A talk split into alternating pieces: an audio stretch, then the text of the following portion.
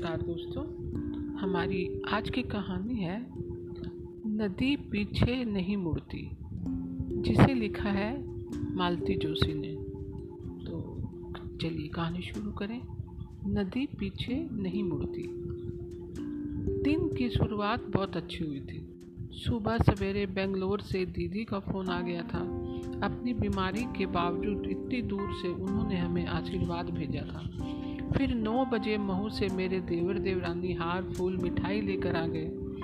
हमें जोड़े से खड़ा करके उन लोगों ने हमें हार पहनाया और पैर छू लिए।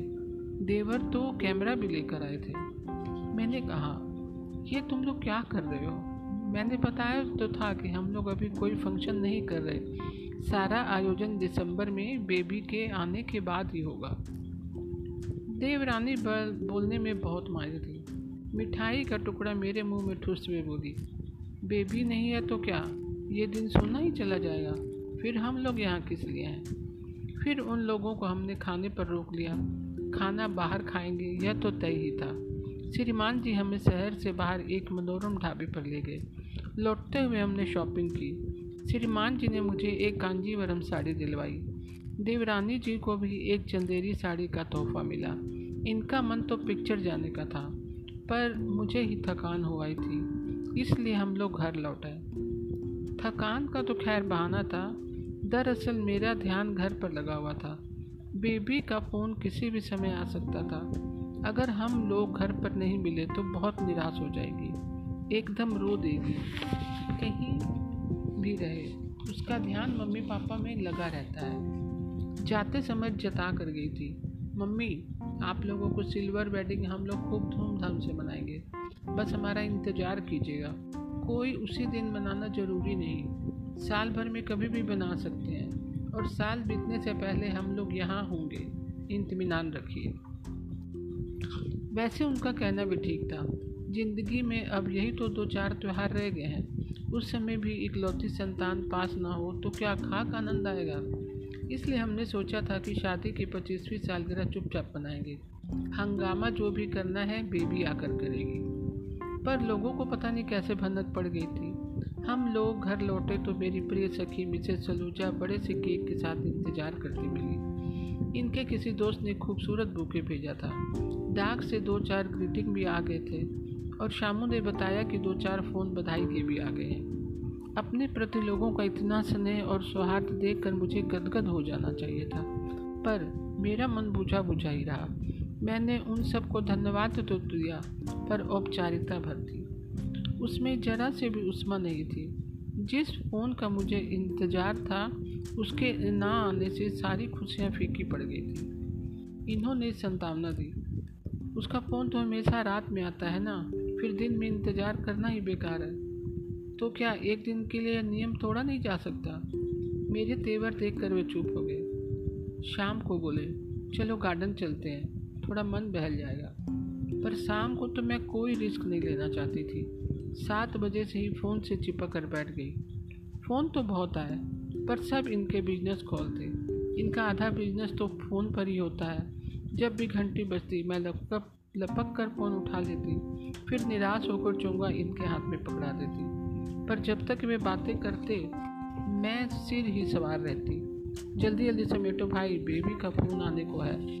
एक बार तो उन्होंने कहा कि आज तुम ज़रूर मेरा दस बीस हज़ार का नुकसान करके रहोगी। रात खाते समय भी मेरा मूड उखड़ा ही रहा। सोते समय तो मेरे आँसू ही निकल आए। फिर इनका भी धैर्य जवाब दे गया। अजीब औरत हो तुम। एक बेबी का फ़ोन नहीं आया तो तुमने इतना अच्छा दिन मिट्टी कर दिया। इतने सारे लोग अपना समय और पैसा बर्बाद करके तुम्हें विश करने आए थे, पर तुमने उनकी सद्भावना भी व्यर्थ कर दी। ये कैसा स्वभाव है तुम्हारा? इसे बदलो भाई। अब इस उम्र में मैं अपना स्वभाव तो बदल नहीं सकती। मैं आपकी तरह संत महात्मा नहीं हो सकती। आपको तो ना किसी बात का बुरा लगता है, ना गुस्सा आता है। अरे, पर इसमें बुरा लगने या गुस्सा आने जैसी क्या बात है? फ़ोन ही तो नहीं आया। भूल गई होगी। भूल गई होगी? मैंने मुँह चढ़ाते हुए कहा, और हम सारी तारीखें याद रखते हैं। उसका जन्मदिन, उसके पति का जन्मदिन, उसके बच्चे का जन्मदिन, उसकी शादी की सालगिरह, हमें सब याद रहता है। तो क्या हम फालतू हैं? बुरा मत मानिए मैडम, पर आप सचमुच फालतू हैं। बहुत फुर्सत है आपके पास। इसीलिए आपको याद रहता है कि कब किस अभागे ने इस दुनिया में कदम रखा। कब किस बेचारे के गले में वरमाला की जंजीर पड़ी। और कब कौन सौभाग्यशाली इस दुनिया से कूच कर गया। आपको सब याद रहता है, क्योंकि आपके पास वक्त ही वक्त है और बच्चों के पास वह नहीं है। बेचारी घड़ी से होड़ लगाते हुए भागते रहते हैं। खासकर पश्चिम में तो ज़िंदगी जेट की रफ्तार से चलती है। ऐसे में एक आध तारीख दिमाग से उतर भी जाती है। इनका भाषण और भी लंबा चलता, पर मैं जानबूझकर करवट बदल कर लेट गई। इस समय मेरा मन गुस्से से उफर रहा था। मैं उपदेश सुनने के मूड में नहीं थी। आँख बंद करके लेट तो गई, पर नींद आने का सवाल ही नहीं था। इसीलिए आधी रात को फ़ोन की घंटी बजते ही मैं उठ बैठी। स्टूल पर रखी रेडियो क्लॉक पर नज़र डाली। डेढ़ बज रहे थे। Hello mama. उधर से आवाज़ आई।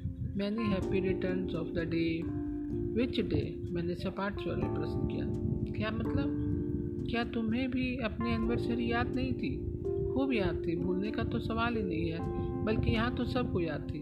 पर वह तो कल की बात हुई ना, अब तो तारीख भी बदल गई है। अरे, यहाँ तो अभी सिर्फ़ नौ बजे हैं। हमारे एक फ्रेंड के बच्चे की पहली सालगिरह है। इन लोगों ने खूब सुंदर फ्लावर डेकोरेशन करके तारीख लिखी हुई थी। तारीख देखी तो सतीश को एकदम स्ट्राइक हुआ। मतलब सतीश को स्ट्राइक हुआ, तुम्हें नहीं। Come on mama don't be so impossible अच्छा पापा कहाँ हैं? सो रहे हैं। इतनी रात को और क्या करेंगे? हार कर उसने फ़ोन रख दिया। मैंने भी इतमान की सांस ली। मन का सारा गुबार निकल गया और मैं बहुत हल्का अनुभव कर रही थी। लेकिन रिसीवर रखते हुए देखा बेबी के पापा सोए नहीं थे बल्कि स्पीकर पर हमारी बातें सुन रहे थे। उनसे चु, आँखें चुराते हुए मैंने सोने का उपक्रम किया तो उन्होंने सफल नहीं होने दिया। बोले दिन भर से इसी फ़ोन का तुम इंतज़ार कर रही थी ना? इतनी बेचैन थे कि ना खुद खुश रही, ना दूसरों को रहने दिया। पर इतने लंबे इंतज़ार के बाद जब उसका फ़ोन आया तो तुमने उससे ढंग से बात भी नहीं की, बेचारी लड़की। देखना अब रात भर रोती रहेगी। इतना ही तरस आ रहा है तो फ़ोन करके पुचकार लो ना अगर घर पर होती तो ज़रूर करता पर वह तो किसी पार्टी में है, और तुमने उसके पार्टी का मज़ा भी किरकिरा कर दिया। कभी तो उसकी मजबूरियों को समझा करो। पच्चीस सालों में तुम तो सारी जिम्मेदारियों से फारिग हो गई। दिन भर कैलेंडर देखने के सिवाय तुम्हारे पास कोई काम नहीं। पर उसकी हालत पर तो गौर करो। घर, गृहस्थी, छोटा बच्चा, नौकरी, लंदन जैसे महानगर में कैसे आपाधापी की ज़िंदगी जी रही है? ऐसे में कई बातें दिमाग से उतर भी जाती हैं। फिर भी उसे जिस क्षण याद आया, उसने तुम्हें विश किया। पर खुश होने के बजाय तुमने उसे घूड़े के दिया। कैसी माँ हो तुम? अपने बच्चे की भूल को भी नज़रअंदाज नहीं कर सकती, जबकि तुम जानती हो कि उम्र के इस दौर में ऐसी भूल अक्सर हो जाती है। जैसे हम कभी उस दौर से गुजरे ही नहीं थे, मैंने मुँह फुलाकर कहा, क्यों नहीं गुजरे थे? खूब गुजरे थे और ढेर सारी गलतियाँ भी की थी, पर हमारे बड़ों ने हमें माफ़ कर दिया था। कौन सी गलतियाँ? सारी नहीं गिना होगा। एक बेबी का पहला जन्मदिन ही याद कर लो। पहला क्यों? मुझे तो बेबी के सारे जन्मदिन याद हैं। हफ्तों पहले से मेरी प्लानिंग शुरू हो जाती है। हर बार नया कुछ करने का मन होता है। पहला तो हमने खूब ही धूमधाम से मनाया था। बेबी के जन्म का जश्न तो माँ को के यहाँ हुआ था। इसलिए पहली सालगिरह हम लोगों ने ज़ोर शोर से मनाई थी। माँ तो आई ही थी, मेरी दोनों बड़ी बहनें भी बच्चों के साथ आ गई थी। घर में खूब रौनक हो गई थी। कार्यक्रम भी बहुत धमाकेदार रहा था। सबने खूब तारीफ़ की थी। बस एक ही कसक रह गई। मेहरी उस दिन बिना बताए गोल कर गई थी। इसीलिए काफ़ी मशक्क़त करनी पड़ी। मेहमानों को भी काम करना पड़ा। माँ भी बिना खाए पिए मेरे साथ लगी रही। उनके व्रत उपवास चलते ही रहते हैं, इसलिए मैंने ज़्यादा ध्यान नहीं दिया। उन्होंने केक के लिए मना कर दिया, तब भी मैंने बुरा नहीं माना। अंडा तो वो छूती नहीं है, पर जब उन्होंने मिठाई की प्लेट भी परे सरका दी तो मुझे ताव आ गया। एक तो मैं वैसे ही परेशान थी। ऊपर से माँ की हट धर्मिता ने, ने मैंने कहा माँ तुम्हारे मन में मेरी संतान के लिए खुशी नहीं नहीं है। नहीं तो इतना तो मैं जानती हूँ कि मिठाई हर व्रत में चलती है खासकर मावे की। देवी नाराज़ मत हो। यह ले मैंने बर्फ़ी ले ली। अब तो खुश है। माँ ने हँसते हुए बर्फ़ी का एक टुकड़ा उठा लिया। खुश होने के बजाय मैंने और मुँह बिचका दिया हम्म, बड़ा एहसान कर रही हो जैसे। रात काफ़ी देर से सोए थे हम लोग। सुबह उठने का मन ही नहीं हो रहा था। और लोग तो सोते ही रहे, पर मुझे तो उठना ही पड़ा। सारा घर बिखरा पड़ा था। बर्तनों का ढेर अलग मुँह चढ़ा रहा था। समझ में ही नहीं आ रहा था कि कहाँ से शुरू करूँ। तभी नौ बजे रुक्मिनी जी आँगन में नमदार हुई। पाँवों में ढेर सारा अलता पोते मांग में सिंदूर हाथ भर चूड़ियाँ पहले झमाझम करती, मेरे सामने आकर खड़ी हो गई। मुझे तो जैसे आग लग गई। भवानी, अब दर्शन दे रही है? कल कहाँ मर गई थी? पता था ना कि घर में पार्टी है? काल कैसे आते, हम काल आठे नहीं रहती। नई साड़ी का आंचल उंगलियों में लपेटते उसने प्रश्न किया।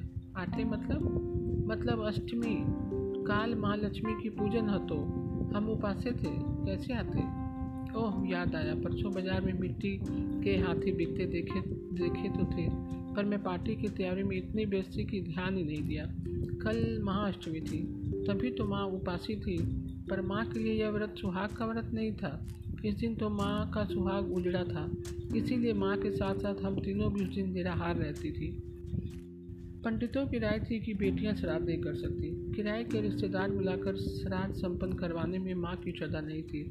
हम लोगों ने पापा के पुण्य स्मरण का अपना तरीका खोज लिया था। हम लोग ढेर सारे पूरी पकवान बनाकर अनाथालय में दे आते। उस दिन घर में इतने सारे व्यंजन बनते पर हम में से कोई भी मुँह नहीं उठाता। हमारे पेट में तो उन बच्चों के सिर्फ़ चेहरे देख कर ही भर जाते थे। बहनों की शादियाँ होती चली गई और उनका यह नियम अपने आप छूट गया। मुझे भी कल पापा की पुण्यतिथि कहाँ याद रही? दिमाग पर तो बस 24 सितंबर छाई हुई थी, जो बेबी का जन्मदिन था। हम तीनों को इतनी शर्म आ रही थी कि माँ से माफ़ी मांगने का भी साहस नहीं हो रहा था। पर माँ तो माँ होती है, वे बोली, अरे, इसमें माफ़ी मांगने वाली क्या बात है? यह तो मेरा दुख है, ज़िंदगी भर मेरे साथ रहेगा। पर तुम इसे कब तक गांठ में बांधी रहोगी? तुम्हारे सामने तुम्हारी अपनी ज़िंदगी भी तो है। मैं तो चाहती हूँ कि जीवन में तुम्हें इतना सुख मिले कि पिछला सारा दुख ही भूल जाओ। यह मेरी माँ का ममता भरा आशीर्वाद था, इसलिए खूब फला फला भी। आज हम तीनों बहनें अपने अपने घरों में इतनी खुश हैं कि अपना अभाव भरा बचपन याद भी नहीं आता। ऐसी माँ की बेटी हूँ मैं, फिर मेरा मन इतना छोटा कैसे हो जाता है? बेबी को मैं माफ़ क्यों नहीं कर सकी? सुनिए, अब क्या है? बेबी को फ़ोन कर ले। अब तो वे लोग घर पहुँच गए होंगे। पागल हुई हो? एक बेवकूफ़ी करने के बाद अब दूसरी करने जा रही हो? आधी रात को कोई बच्चों को जगाता भी है? खाम खा बेचारी डर जाएगी। अब चुपचाप सो जा, सुबह देखेंगे। सुबह मतलब दस बजे? तभी तो वहाँ सुबह होगी।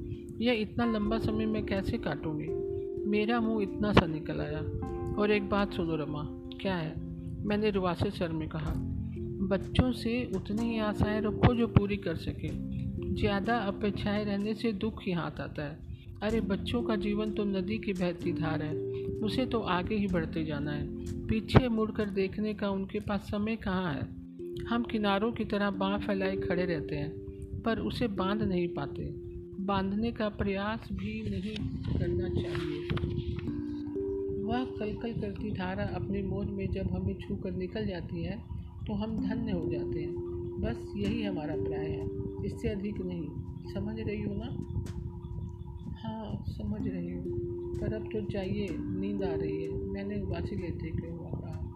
आखिर एक दिन में कोई कितने भाषण सुन सकता है? तो दोस्तों, आज की कहानी आपको कैसी लगी? मैं कल फिर एक नई कहानी के साथ उपस्थित होंगी